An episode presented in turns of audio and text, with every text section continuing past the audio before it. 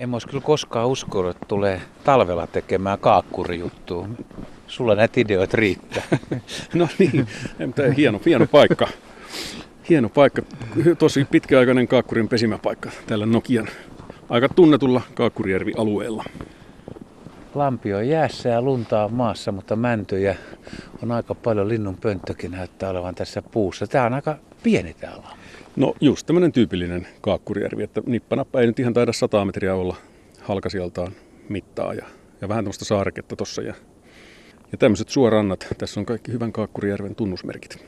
Onko nämä saarekkeet, niin siis ne on ihan, ne on saarekkeita, mutta ei, ei saari. Eli tässä on nyt vaikea ottaa mielikuvitusmatka tavallaan, kun tämä on jäässä, niin ei oikein, tätä rantaviivakin on vähän sille elävä. Joo, no toi on tämmöistä vähän jotakin heinikko, heinikkopusikkoa tuossa, mutta tuolla on pari sitten semmoista ihan kunnon, vähän niin kuin voisi sanoa, vähän semmoista suosaareketta.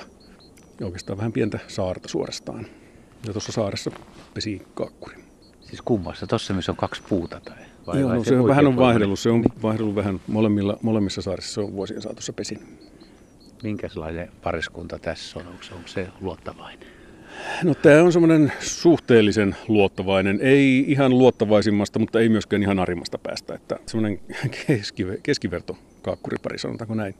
Kuinka nämä Nokia-alueen kaakkurit muuten, onko nämä ihmisystävällisiä vai onko ihmisestä haittaa? Eli arat kaakkurit tietysti kärsii siitä, että myös ihan luontoretkeily ja valokuvaus on lisääntynyt. Juurikin näin, että, että tämä on tavallaan semmoinen tämän sinänsä kaiken, kaiken hyvän positiivisen luontoinnostuksen semmoinen kääntöpuoli, että, että porukkaa liikkuu näillä paikoilla tosi paljon ja välillä valokuvaajat varsinkin, niin sitten varmaan jumittuu vähän liian pitkään tuohon mättäille istus, istumaan ja kaakkuri sitten häiriintyy pesällään. Ja, ja pesintiä on varmaan sen takia epäonnistunut täällä vuosien saatossa todella paljon.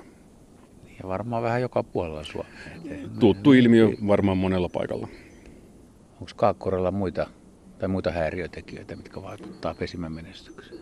On niitä varmaan ja niitä löytyy ihan tästä niin kuin omasta takaa täältä, täältä tavallaan. Että mäkin olen kerran tällä järvialueella törmässä sen tilanteeseen, että, että kaakkuri emo hauto juuri tämmöisellä rantamättäällä – ja kiikarilla katsoin vain kaukaa, että siinä on korppiemo kolmen poikasen kanssa ja ne poikaset niin tanssaa siinä tasatahtia ja hyppelevät siinä kaakkurin ympärillä. Yrittivät siis vaan saada häädettyä sen emon siitä pesältä pois, että pääsisivät syömään munat sieltä alta.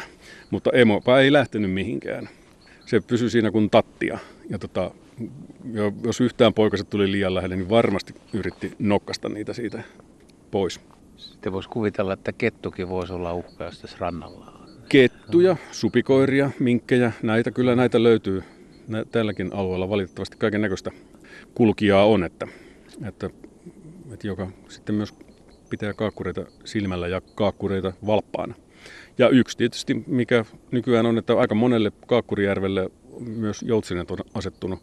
Tälläkin järvellä on kerran jo pesinyt joutsen. Ja silloin ei Kaakkurilla ollut tähän kyllä mitään asiaa. Mutta sulla on aika pitkä historia kaakkurien kanssa. Sä oot ollut kiinnostunut niistä juniorista lähtien. Aika pienestä pitää. Mä joskus 70-luvun puolivälissä ensimmäisiä kertoja käynyt näillä paikoilla. Täällä ei silloin pesinyt kovin montaa kaakkuria. Niitä oli ehkä pari kolme paria. Silloin oli tuolla kaiken syrjäisimmillä, syrjäisimmillä järvillä, missä ne silloin pesi.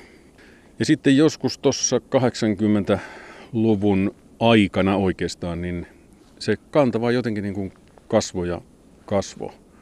Osittain se ehkä kasvoi senkin takia, että me huomattiin se, että nämä rannoilla pesivät kaakkurit, niiden pesinnät epäonnistuu tosi usein. Ja me rakennettiin tänne jonkun verran ihan semmoisia niin tekosaarekkeita. Ja sitten kun jollakin järvellä ajelehti semmoisia epämääräisen näköisiä turvelauttoja ja muita suo, suokappaleita, niin me ankkuroitiin niitä tonne järville. Ja kaakkurit yleensä asettu aivan välittömästi. Heti seuraavana kesänä niin se oli melkein, sä sanot, se oli niin kuin ihan varma, että se pesi siinä saarekkeella. Ja ne pesinnät alkoi onnistua. Voi sanoa, että ne saarikepesinnät onnistuu lähes sataprosenttisesti. Ja mä en tiedä kuinka paljon sillä oli vaikutusta, varmaan oli monen tekijän summa, mutta se kaakkurikanta kasvoi. Tässä taisi huipussaan olla, ei nyt ihan kymmenen mennä rikki, mutta, mutta melkein, lähes kymmenen paria tässä oli niitä kaakkureita. Ja ainakin niitä kaakkureita oli täällä, varmaan se kymmenen paria, saattoi olla jopa enemmänkin.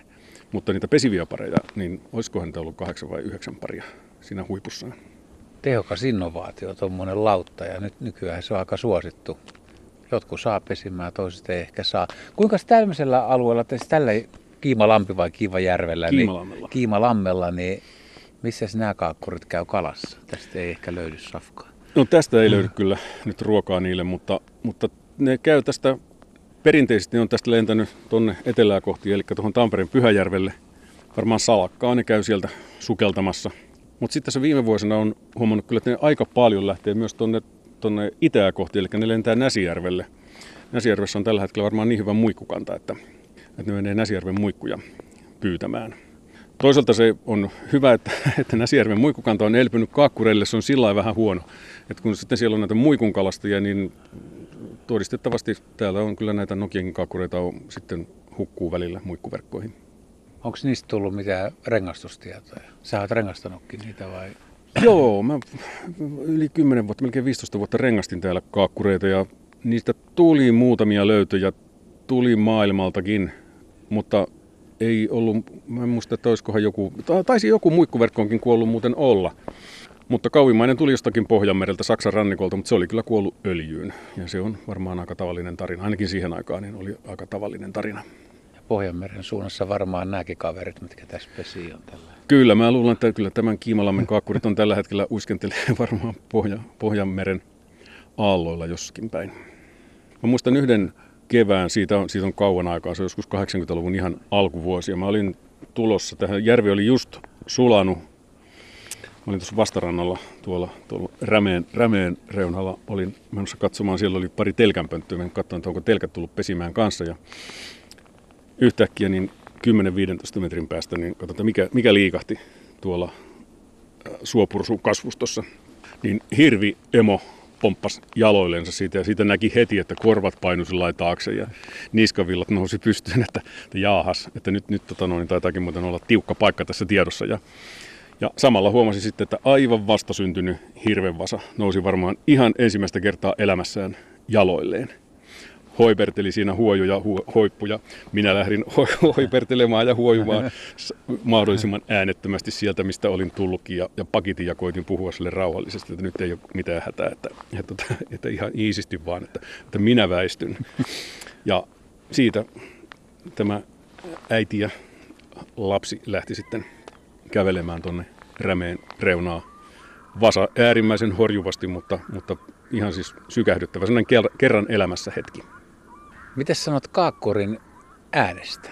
Onko verrattuna kuikkaan, niin kumpi on komeempi? No kyllähän kuikka tavallaan tietysti on komeempi, mutta, mutta tavallaan siinä kaikessa hyytävyydessä ja muussa semmoisessa vähän niin kuin kauhistuttavuudessaan, niin kaakkuri on tietysti ihan omissa sfääreissään. Että mä oon pari kertaa tällä Metsäjärvi-alueella tässä törmännyt tilanteeseen, että järvellä on ollut parhaimmillaan 22 kaakkuria.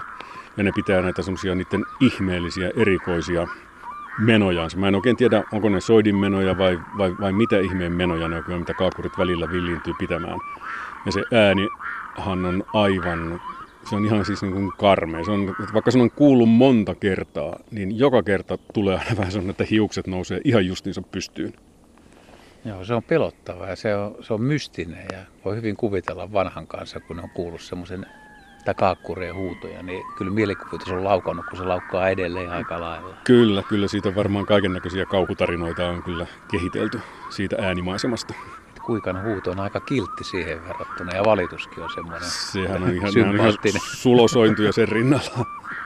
Mulla on semmoinen ehkä hienoin kaakkurin kuulo, mikä on jäänyt mieleen. Ne on aikoinaan Kilpisjärvellä, kun kaakkurit lensi kesäkuun alussa niin keskellä yötä ja siis todella uskomattomia huutoja kuulu taivaalta ja se on kuin mystiikkaa ihan hillittömästi. No mäkin kun on tuossa lapsu, lapsuuden asunut tuossa Nokialla Pyhäjärven rannalla, niin sen tiesi aina, että jahas kaakkurin poikaset on järvillä kuoriutunut, kun alkoi se kaakatus kuulua, kun emot alkoi tekemään sitä kalastustrafiikkia tuonne järvelle ja sitten kalan kanssa takaisin tänne se oli semmoinen aina, että melkein sai almanakasta katsoa, että no niinhän se piti ollakin, että heinäkuun viides päivä, niin se alkaa.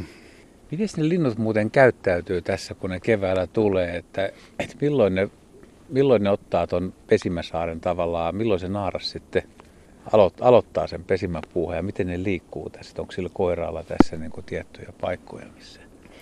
No en, mä, en, en mä oikein huomannut, että niillä mitään sen paremmin paikkoja olisi, mutta, mutta välittömästi kun jäät on lähtenyt, niin ne on tässä heti paikalla. Että vaikka vielä toinen puoli järvestä olisi jäässä, niin jos ne vaan semmoisen riittävän kokoisen sulapaikan tuosta löytää, niin varmasti tulevat heti tarkastaa ne paikat. Ja, ja ihan, jos ei ensimmäisellä, niin varmaan toisella kerralla, kun ne tänne järvelle tulee, niin ne käy jo katsomassa sen pesämättänsä tuolta.